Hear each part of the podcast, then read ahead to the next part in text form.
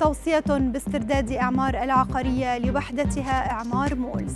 ونمو الاقتصاد الأسترالي بأكثر من التوقعات في الربع الأخير وأسعار النفط تترقب قرار أوبك بلس غدا.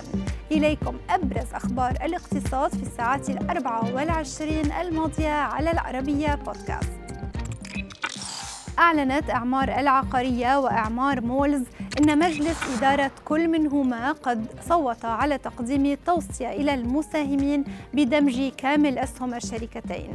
وسيتم تنفيذ الصفقة عن طريق تبادل الأسهم حيث سيحصل مساهمو إعمار مولز على نحو نصف سهم من أسهم إعمار العقارية مقابل كل سهم من إعمار مولز بما يمثل علاوة بنسبة 7% على آخر سعر إغلاق يوم الاثنين.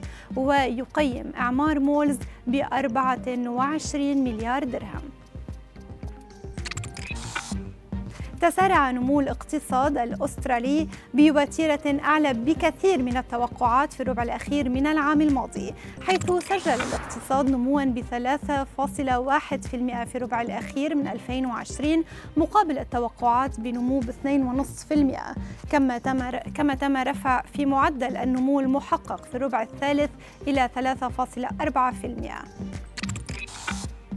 إلى أسواق النفط حيث من المتوقع أن تناقش مجموعة أوبك بلس أثناء اجتماعها يوم غد تخفيف القيود على الإمدادات وإنتاج المزيد من النفط ابتداء من الشهر المقبل.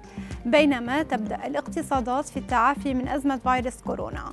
ومن المتوقع أن يتم السماح بعودة ما يصل إلى مليون ونصف المليون برميل يوميا من النفط إلى الأسواق عبر وقف الخفض الطوعي الذي قدمته السعودية في فبراير ومارس وزيادة الإنتاج ب 500 ألف برميل يومياً.